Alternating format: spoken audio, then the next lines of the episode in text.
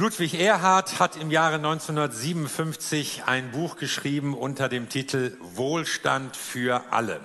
Und Erhard war ja bekanntlich damals Wirtschaftsminister. Er gilt als der Vater des Wirtschaftswunder nach dem Zweiten Weltkrieg. Und es ist schwer, ein Bild ohne Zigarre mit ihm zu finden. Das stand auch so für den neu gewonnenen Wohlstand, der sich in den 50er Jahren in Deutschland, zumindest im Westen, ausbreitete. Und er hat Versprechen gemacht, die er tatsächlich weitgehend halten konnte und wirklich in ganz großem Maße mit seiner Wirtschaftspolitik dazu beigetragen, dass es den Leuten wieder besser ging. Andere haben diesen Slogan oft aufgegriffen, sogar noch ein bisschen gesteigert Gregor Gysi hat mal ein Interview gegeben unter dem Titel Reichtum für alle. Das wäre natürlich noch schöner als nur Wohlstand. Manche sprechen auch davon, meinen wie so Vermögensberater und so, ja, wenn Sie jetzt anfangen zu sparen, dann können Sie alles erreichen und dann geht sowas. Reichtum für alle, Wohlstand für alle. Und jetzt kommt auch noch Paulus und mischt auch noch mit bei diesem Thema Reichtum. Und das wollen wir uns mal anschauen in 1. Korinther 1, Vers 4. Immer wieder danke ich Gott dafür, dass er auch, dass er euch durch Jesus Christus seine unverdiente Güte geschenkt hat. Durch ihn seid ihr in allem reich geworden. Er hat euch in reichem Maß befähigt, seine Botschaft zu verkünden und zu verstehen. Die Botschaft von Christus ist der feste Grund eures Glaubens. Darum fehlt bei euch keine der Gaben, die Gottes Geist den Glaubenden schenkt so wartet ihr darauf, dass Jesus Christus, unser Herr, für alle sichtbar kommt. Er wird euch die Kraft geben, im Glauben festzubleiben und das Ziel zu erreichen, so dass ihr vor ihm bestehen könnt, wenn er kommt. Darauf könnt ihr euch verlassen, denn Gott steht zu seinem Wort. Er selbst hat euch ja zur Gemeinschaft mit seinem Sohn, unserem Herrn Jesus Christus, berufen. Wenn ich das lese, kommen mir zwei Fragen an uns. Erstens, bist du dankbar? Paulus sagt, ich danke Gott alle Zeit euretwegen. Also er denkt an die Gemeinde und ist dankbar.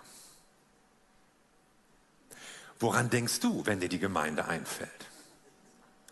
Ist das erste beim Stichwort Elim ein Dankgebet? Oder fällt dir was anderes ein? Ich meine, bei Paulus möchte ich auch fragen, Moment mal, du hast doch gehört, was da in Korinth alles schiefgelaufen ist, oder nicht? Da gab es Uneinigkeit, Lagerbildung, Streitigkeiten, moralische Lachsheit, Chaos beim Abendmahl. Aber trotzdem dankt Paulus zuerst.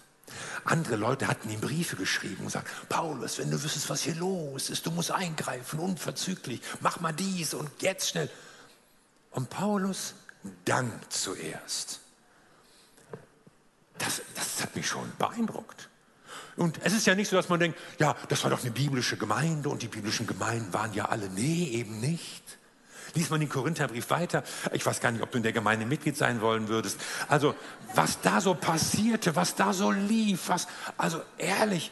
Und Paulus sagt trotzdem, ich danke Gott für euch. Er war nicht blind für die Missstände und die Schwierigkeiten und sogar für die Sünden, die vorkamen.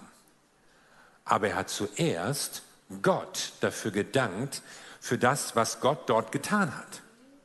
Er dachte an die Menschen, an die Geschwister dort und er sah nicht nur die Problemfälle, die ihm Arbeit machten, und er lässt sich nicht einfach gehen und denkt nur an die Baustellen und, oh, der hat noch immer nicht, oh, und die schon wieder und, oh, habt ihr noch nicht und wie oft muss ich noch und dies und das und all solche Sachen fallen uns ja manchmal ein, oder nicht? Aber bei allen Knoten und Klemmen vergisst Paulus nicht zuerst zu danken. Er dankt Gott. Das ist nicht nur Diplomatie oder Sitte. Er dankt ja nicht den Leuten, dass ihr so toll seid. Er dankt Gott für das, was er getan hat bei diesen Menschen. Er hat sie nämlich gerettet. Er hat sie zusammengerufen als seine Gemeinde. Er geht mit ihnen einen Weg. Und Paulus wusste, was für Leute das vorher waren. Das wird später auch nochmal aufgezählt, so Kapitel 6 zum Beispiel. Da wird er ja schlecht. Aber jetzt sind sie Heilige, sind sie Geliebte Und Gott geht mit euch einen Weg. Und er ist noch nicht am Ziel und ihr seid noch nicht am Ziel. Aber ich danke für den Reichtum, den ihr durch Gott bekommen habt. Also er dankt für das, was Gott im Leben dieser Menschen getan hat und tun konnte. Durch ihn seid ihr in allem reich geworden. Und das heißt doch, sie hatten, was sie brauchten, sie hatten, was sie haben sollten, sie hatten, was ihnen zustand. Ihr seid nicht geistig gesprochen mickrig, dürftig, armselig. Ihr seid nicht klein, eine unbedeutende Schar Gläubiger in einer riesengroßen, gottlosen Stadt. Ihr seid reich beschenkt, eine großartige Gemeinde. Glaubst du das? Betest du dafür auch? Dankst du dafür? Wie siehst du das? Wie siehst du unsere Gemeinde? Siehst du die Chancen und Möglichkeiten? Siehst du den Reichtum und die Gnade Gottes? Siehst du den Segen und die Gaben? Oder siehst du die Fehler, die Baustellen, die Unzulänglichkeiten? Das, was alles noch nicht so richtig läuft. Und wie siehst du dich persönlich? Naja, man kämpft sich so durch alles schwierig. Man hat es nicht leicht, aber leicht hat es einen. Und auch in der Gemeinde, ja, ich weiß auch nicht, was ich da beitrage. Wer bin ich schon? Vor einem Jahr hat unser alter Präses Johannes Justus den Dienst abgegeben, den Leitungsdienst in unserer Freikirche. Ein neuer wurde gewählt. Und er hat in seiner letzten Predigt so, sozusagen sein Vermächtnis reingelegt auf unserer Bundeskonferenz, wo die ganzen Pastoren und Leiter versammelt sind. Und er hat uns so eine Karte mitgegeben, eine Karte über unseren Hirtendienst. Und er hat da so einige markante Sätze raufgeschrieben. Und hier steht zum Beispiel der Satz, ich vertraue darauf, dass Gott in mich genau die Fähigkeiten hineingelegt hat, die ich benötige, um meinen Auftrag auszuführen. Und das hat mich sehr ermutigt. Und vielleicht hörst du einen solchen Satz und denkst, kann man das so sagen? Wirklich? Hat er wirklich alles gegeben, was ich brauche, was wir brauchen, was wir uns wünschen? Und manchmal hört man ja auch so Reden wie, tja, das fehlt ihm leider. Und Matthias ist so und ja, das kann er ja nicht so gut. Und ja, ja, jeder hat seine Grenzen, du auch. Aber Gott sagt, er gibt mir alles, was ich brauche. Und ich frage dich, ob du das glaubst, auch für dich. Dass Gott dich beschenkt mit dem, was du brauchst, um dein Leben als Christ zu führen, um auch deinen Auftrag als Christ und Christin in dieser Welt zu führen. Ich vertraue darauf, dass Gott in mich die Fähigkeiten hineingelegt hat, die ich benötige, um meinen Auftrag auszuführen. Mich hat das total ermutigt. Ich habe mir diese Karte an meinem Schreibtisch direkt gut sichtbar hingehängt, damit ich immer wieder raufgucke. Damit ich immer wieder Gottes Zuspruch und Ermutigung vor Augen habe. Und ich frage dich, ob du das glaubst für dich, für deine Gemeinde, für unseren Auftrag in Hamburg, für Live on Stage, für das Jahr der Ernte, das wir vor uns sehen, für unsere Vision, dass wir sagen, jeder Hamburger soll einen vernünftigen Christen kennenlernen, der ihm glaubwürdig das Evangelium mitteilen kann. Das glaube ich und nicht erst für das Jahr 2345, sondern bald. Glauben wir, dass Gott uns gibt, was wir brauchen, um diese Vision zu verwirklichen? Denn du wirst erleben, was du glaubst. Und was du nicht glaubst, wirst du auch nicht erleben.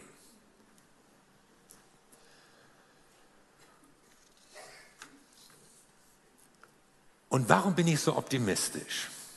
Warum sage ich ja? Das glaube ich für uns, für mich, für unsere Stadt. Warum glaube ich das? Weil es hier heißt, wir sind reich in Christus. In ihm seid ihr reich gemacht. Nicht durch uns, unsere Erfahrung, unseren Dienst, unsere Anstrengung, unsere Spenden, unsere Aktivitäten. In ihm. Schon gar nicht materiell. Unser Gebäude, unsere Ausstattung, unsere sakralen Kunstschätze. In ihm. Unser Reichtum liegt in dem, dass wir Jesus Christus kennen, was Jesus Christus in unser Leben hineingelegt hat, was er unserer Gemeinde schenkt, was er in dieser Gemeinde tut. Und alles, was wir Christen sind, das sind wir in ihm. Ausschließlich in ihm und nur in ihm. Und alle Hoffnungen auf einen gnädigen Gott außerhalb von Jesus sind vergebens.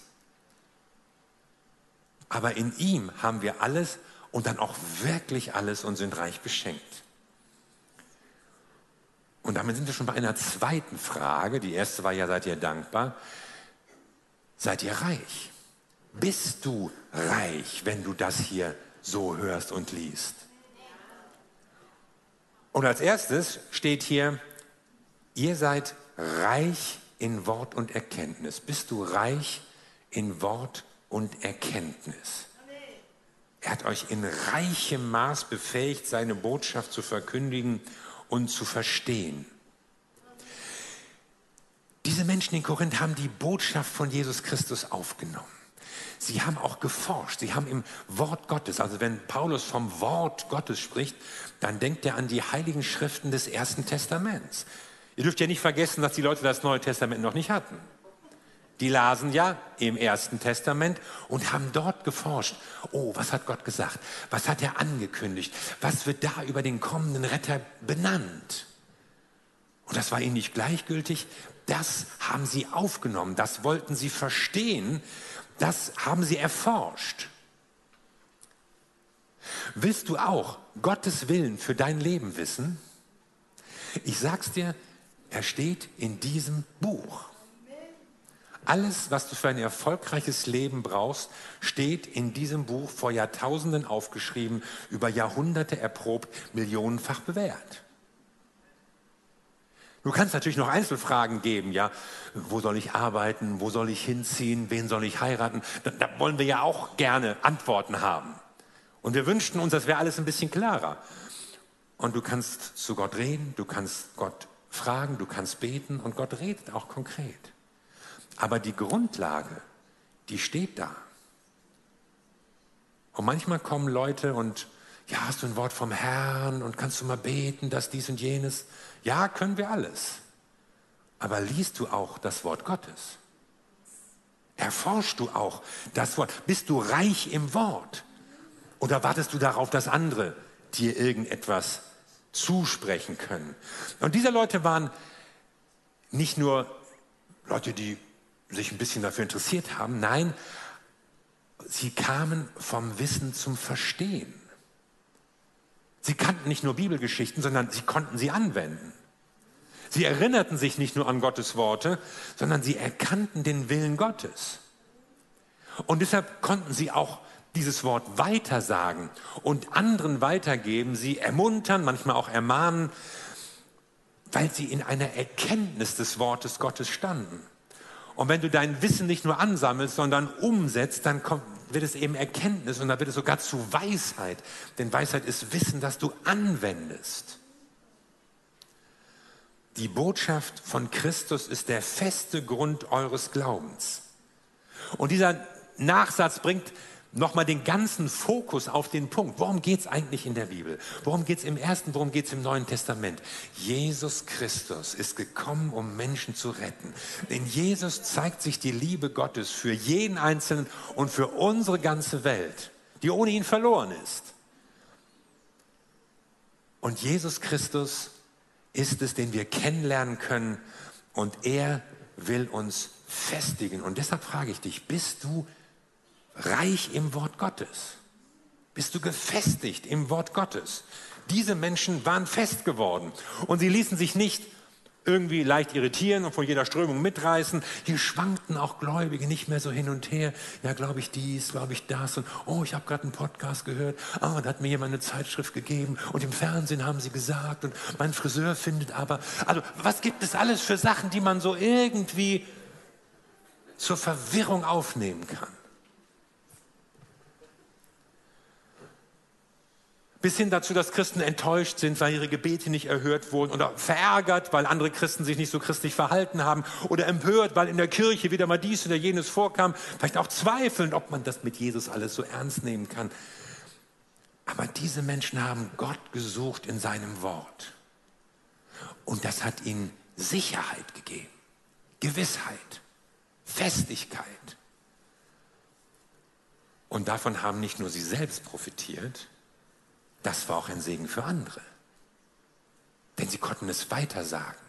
Sie konnten vermitteln, was Jesus für sie in ihrem Leben bedeutete. Und immer wieder, wenn man mal so Studien liest, so was löst eigentlich Wachstum für Christen aus, was, was macht Leute fest im Glauben, dann kommt immer wieder dieser Punkt, persönliches Bibelstudium, ganz oben auf der Rangliste raus. Dass Leute sich befassen mit dem Wort Gottes. Dass sie nicht nur mal ab und zu eine Predigt über sich ergehen lassen oder hier und da mal in irgendein ganz kurzes Podcast reinschnuppern, sondern dass sie Gottes Wort in ihrem Leben wirken und handeln lassen. Das hat diese Leute ausgemacht. Und wenn du feststellst, oh, so ganz reich im Wort bin ich irgendwie nicht, ich sag dir, du kannst eine Entscheidung treffen. Du kannst heute einen Schritt machen und sagen, das ist doch gut. Ich möchte reich sein im Wort Gottes. Zweitens, seid ihr reich in Gnadengaben. Darum fehlt euch auch keine der Gaben, die Gottes Geist den Glaubenden schenkt. Sie waren also ohne Mangel. Gnadengaben, das ist ja im Griechischen Charisma oder Charismata im Plural, das meint eigentlich alle Fähigkeiten, die Gott jemandem gibt und die Gott benutzt, damit die Gemeinde gebaut werden kann oder damit Menschen gedient werden kann. Und bei den Gaben geht es eben nicht darum, oh, was kann ich, was habe ich, worin bin ich dir voraus, sondern es geht darum, was kann ich tun? Wie kann ich jemandem dienen? Wie kann ich jemandem etwas weitergeben? Wie kann ich mich für andere einbringen? Gott beschenkt uns nämlich, damit wir handeln. Weder sendet er dich los ohne Befähigung, noch kannst du etwas ohne Gnadengaben ausrichten. Was du für Gott tun kannst, das hat er dir schon geschenkt. Aber was du geschenkt bekommen hast, das sollst du eben auch anwenden. Und diese Überzeugung durchzieht das ganze Neue Testament. Dass Gott Menschen beschenkt, dass er ihnen Gaben gibt, so unterschiedlich sie sind. Die Gemeinden des Neuen Testamentes waren sehr bunte, diverse, farbenfrohe Gemeinden. Aber in dieser Unterschiedlichkeit waren es Menschen, die von Gott beschenkt waren und die dann mit diesen Gaben gehandelt haben und etwas bewegt haben. Und Gott hat sich entschieden, Jesus Christus, so zu wirken. Denn Jesus sagt, ich will meine Gemeinde bauen. Wir kennen ja vielleicht so die Redewendung, dass wir manchmal sagen, ja, ich möchte Gemeinde bauen und Reich Gottes unterstützen. Ja, ja, ja, ja, ist schön. Aber eigentlich sagt Jesus, ich baue meine Gemeinde. Aber er tut es nicht ohne uns. Er tut es durch dich, er tut es durch mich. Ich weiß gar nicht, ob ich mich dafür entschieden hätte, wenn ich Gott wäre. Vielleicht hätte ich mir verlässlichere Mitarbeiter gesucht als uns. Engel. Vielleicht ein paar Engel geschaffen, die, die konsequent, stark, glaubensvoll und so die Dinge abwickeln. Aber Gott hat sich entschieden, sein Reich mit Menschen zu bauen. Mit ganz normalen Menschen, wie wir sind. Und es hat funktioniert. Und von den Korinthern, von dieser Gemeinde heißt es sogar, sie hatten an keiner Gnadengabe Mangel. Gibt es denn das? Ist das möglich? Dass es keinen Mangel gibt an irgendwelchen Diensten? Also, also leider können wir das nicht sagen, finde ich. Die hatten alles an Heilung, alles an Prophetie, alles an, was weiß ich, Gastfreundschaft, Ermahnung, sagenhaft. Und wir, wir haben nicht alle Gaben oder sprich, wir haben nicht alle Mitarbeiter, die wir bräuchten. Wir könnten noch viel mehr bewegen. Wir könnten noch viel mehr Menschen dienen. Wir könnten noch viel mehr Kleingruppen gebrauchen. Wir könnten dies, wir könnten das. Wie haben die das wohl hingekriegt? Wieso hatten die keinen Mangel? Und in unserer Zeit ist das manchmal so holprig. Es ist eine schwierige Frage und man kann ja mal drüber nachdenken. Warum hast du keine Heilungsgabe? Vielleicht, weil du gerne geheilt werden möchtest, aber nicht gerne für andere betest. Warum prophezeist du nicht? Vielleicht, weil du gerne Weissagungen für dich empfängst, aber nicht in das Leben anderer hineinsprechen möchtest? Warum wächst du eigentlich nicht in der Barmherzigkeit? Vielleicht, weil du es toll findest, wenn andere dir dienen, aber du nicht so gerne anderen Leuten dienen möchtest. Das Blöde ist nämlich, wenn ich das mal so ganz salopp sagen darf, wir sind ja hier unter uns, also sag das nicht weiter. Das Blöde ist, die Gaben sind ja nicht für mich. Die Gaben, die Gott mir gibt, sind für andere. Deine Gaben, die du bekommst, sind für andere Leute. Ja, und ich, was, was mit mir? Für dich sind die Gaben der anderen. Und so hat Gott dafür gesorgt, dass wir als Christen nicht nur zusammengestehen und irgendwie, weil wir zu viel das Gleiche glauben, sondern dass wir aufeinander angewiesen sind. Dass wir einander brauchen. Dass keiner von uns erfolgreich als Christ leben kann, ohne andere, ohne die Gaben der anderen.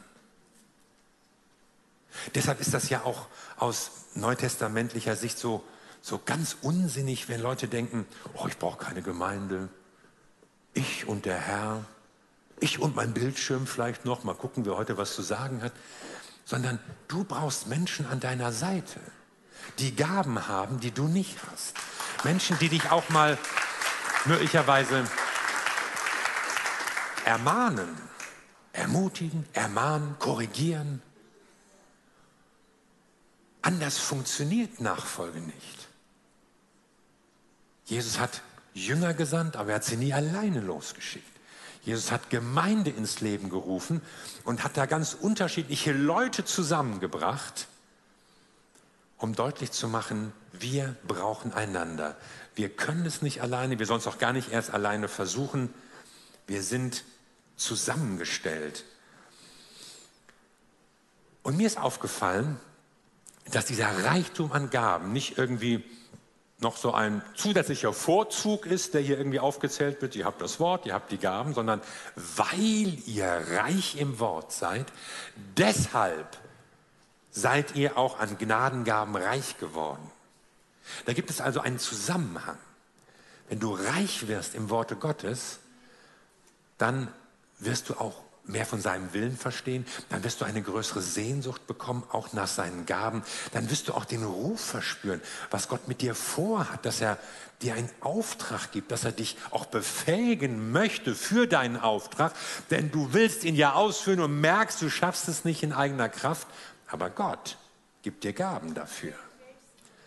Und so segnen deine Gaben andere und du bist gesegnet durch die Gaben von anderen Christen. Und deshalb frage ich dich, bist du reich an Gnadengaben? Und dann kommt ein drittes. So wartet ihr darauf, dass Jesus Christus, unser Herr, für alle sichtbar kommt. Er wird euch die Kraft geben, im Glauben fest zu bleiben und das Ziel zu erreichen, sodass ihr vor ihm bestehen könnt, wenn er kommt. Reich in Hoffnung. Die Christen dort waren reich im Wort, reich in den Gnadengaben, aber sie waren auch reich an Hoffnung. Und die Hoffnung, von der hier die Rede ist, ist, dass Jesus Christus wiederkommt und dass er seine Herrschaft aufrichten wird. Das Reich Gottes, das angefangen hat zu wirken mit Jesus Christus und dessen Ausbreitung die Christen dort schon beobachten konnten. Es wird einmal vollendet werden, wenn Jesus Christus persönlich erscheint.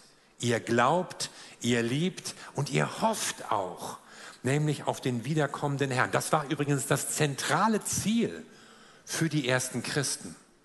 Wenn von der christlichen Hoffnung die Rede ist, dann ist das nicht nur so eine allgemeine Hoffnung, dass die Dinge besser werden, dass es doch nicht so schlimm kommt, wie manche sagen, dass es irgendwie noch gut geht, ob mit dem Klima oder dem Krieg oder sonst was, sondern die Hoffnung, dass Jesus Christus erscheint und diese Welt neu macht. Er hat mein Leben neu gemacht. Er hat das Leben vieler Christen neu gemacht. Und er wird kommen, um diese Welt neu zu machen. Diese Welt ist ihm wichtig, diese Schöpfung ist ihm wichtig. Ihm sind nicht nur ein paar einzelne Leute wichtig und die anderen sind egal, um wie das alles so läuft. Diese Welt ist wichtig. So sehr hat Gott die Welt geliebt, heißt es, dass er seinen Sohn gab.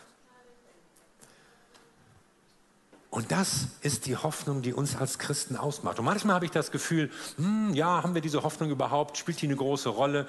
Oder sind wir mit so vielen anderen Dingen beschäftigt? Man muss ja noch dies erreichen und mein Beruf und mein Haus und mein Garten und die Karriere, mein Boot, der Urlaub. Also ich meine, wir sind ja Tag und Nacht beschäftigt. Könnten wir zumindest sein, wenn wir wollten. Und natürlich manches Mal, und so eine Zeit haben wir ja, wenn sich Dinge in der Welt irgendwie verkanten und schwieriger werden und so, dann beginnen Leute manchmal ein bisschen mehr über die Zukunft nachzudenken, über das Jenseits, über ein Leben jenseits dieser Welt. Und die Christen hat das immer schon bewegt, weil sie wussten, Jesus wird einmal kommen und er wird eine neue Welt verwirklichen, das, was wir hoffen. Und was tun wir bis dahin? Bis dahin glauben wir, bis dahin lieben wir, bis dahin erfüllen wir unseren Auftrag, arbeiten auch von Herzen im Reich Gottes. Und diese Hoffnung ist auch etwas, was uns festigt. Er wird euch festigen. Denn wie sehr und wie leicht ist man irgendwelchen Schwankungen ausgesetzt. Und Paulus weiß, ja, es werden noch Anfechtungen kommen und es wird Versuchungen geben und auch Kämpfe. Und es gibt Ablenkungen für den Glauben, es gibt Herausforderungen für die Liebe. Und es wird nicht alles nur leicht sein als Nachfolger Jesu in dieser Welt. Vielleicht hat Paulus auch so an die Korinther gedacht, wie sie da vor ihm saßen und sich gefragt, wer wird in zwei Jahren noch dabei sein? Oder in fünf? Oder in zehn? Ja, es gibt Leute, die wenden sich ab vom Glauben. Es gibt Menschen, denen wird plötzlich etwas anderes wichtiger. Und auf einmal merkt man, sie kommen nicht mehr, man fragt, man ruft an, man versucht den Kontakt zu halten. Aber Gott will uns festmachen. Diese Hoffnung macht uns fest, dass wir eben nicht abkommen, dass das, was jetzt deine Überzeugung ausmacht, weil du weißt, Jesus hat dich gerettet und Jesus hat dich gerufen du willst ihm nachfolgen, das soll dir niemand rauben sondern fest sollst du sein und wissen, dass er dich bis ans Ziel bringt. Und deshalb lohnt es sich zu warten und dran zu bleiben und damit zu rechnen, dass Jesus Christus kommt. Und nicht irgendwie aufzugeben oder ach, wird alles schwierig und die Gemeinde und überhaupt und so. Nein, Jesus bringt seine Pläne zum Ziel. Er kommt mit dir zum Ziel, er kommt mit dieser Gemeinde zum Ziel, er kommt mit dieser Welt sogar zum Ziel. Das ist eine Hoffnung, die trägt. Und diese Hoffnung macht auch untadelig. Er wird euch festigen bis ans Ende, sodass ihr untadelig seid. Und hier steht nicht, ihr müsst untadelig sein oder ihr sollt untadelig sein. Gebt euch mal Mühe, dass ihr untadelig werdet, sondern er festigt euch, damit ihr untadelig seid. Und wenn hier noch jemand sitzt und zuhört, und denkt, ach, ich muss mir mehr Mühe geben, ein guter Christ zu sein. Und ich habe es wieder nicht geschafft in der nächsten Woche. Dies und das ist vorgefallen. Und es ist irgendwie anstrengend, wirklich alles richtig zu machen. Dann erinnere dich mal an dieses Wort. Er wird dich festigen und er wird dich untadelig machen. Und du hast schon gemerkt, dass du das alleine nicht kannst. Aber du hast vielleicht noch nicht begriffen, dass es allein noch gar nicht zu versuchen brauchst. Weil Gott es für dich tut. Und deshalb kannst du auch sicher sein, dass Gott zum Ziel kommt mit dir. Er macht das. Und wenn du einmal vor Jesus stehst, dann wird er dir nicht alles vorhalten, was du verkehrt gemacht hast. Und da wird nicht alles aufgezählt werden, ach dies und, und da in dem Urlaub und in der Woche und in dem Betrieb und in deiner Familie und die Sache hast du dein ganzes Leben nicht unter Kontrolle gekriegt. Du wirst untadelig vor Gott stehen, weil er dich untadelig gemacht hat. Das ist unser Herr.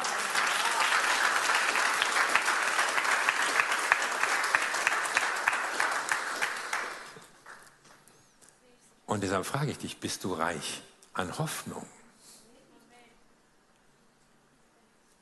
Und wenn man sich diesen Text so vor Augen stellt, dann merkt man, es entspricht eigentlich diesem berühmten Dreiklang von Glaube, Liebe, Hoffnung. Es reicht jetzt auch nicht, sich wahlweise einen Punkt rauszusuchen. Oh, Liebe finde ich gut. Gnadengaben hätte ich gerne mehr.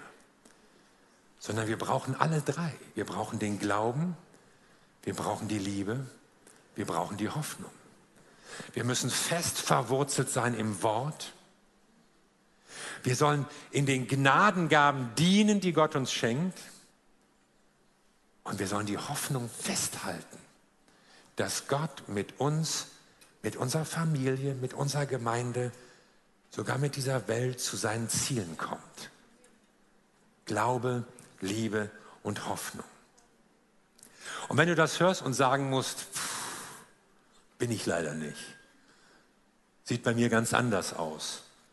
Mein Glaube könnte besser sein. Meine Liebe, oh, frag nicht weiter. Meine Hoffnung, oh nee, wird doch sowieso alles schwierig. Dann wird es Zeit, dass du Entscheidungen triffst und Schritte machst. Und vielleicht zweifelst du, vielleicht zweifelst du an dir, vielleicht hast du es ja auch schon versucht, mehr zu glauben, besser zu lieben, intensiver zu hoffen. Und du fragst dich, ich pack's nicht. Wie soll ich das durchhalten? Dann sage ich dir warum. Der letzte Vers dieses Abschnitts lautet, Gott ist treu, durch den ihr berufen worden seid. Gott ist treu. Darauf könnt ihr euch verlassen, denn Gott steht zu seinem Wort. Er selbst hat euch ja zur Gemeinschaft mit seinem Sohn, unserem Herrn Jesus Christus, berufen. Also Gott war es, nicht du. Du hast dich nicht irgendwann bekehrt, weil du in einem hellen Moment plötzlich zu dem Schluss gekommen bist, oh, das Christentum ist die beste Religion. Scheint mir am logischsten zu sein, irgendwie schlüssig. Sondern Gott hat dich gerufen. Und du hast dich ja auch nicht irgendwie einer Religionsgemeinschaft angeschlossen, hoffe ich mal. Du bist ein Nachfolger von Jesus Christus geworden. Und du lebst in einer Beziehung mit ihm. Und jetzt achtet auf diesen Abschnitt. Am Anfang war von der Gnade Gottes die Rede. In seiner Gnade hat er das getan. Und am Ende des Abschnitts ist die Rede von seiner Treue. Und zwischendurch steht eine Menge über, über Gaben und was wir tun sollen und was wichtig ist und was zu unserem Auftrag gehört. All solche Sachen. Aber es ist eingerahmt von der Gnade und von der Treue Gottes. Die Gnade ist der Anfang und die Treue ist der Schlusspunkt.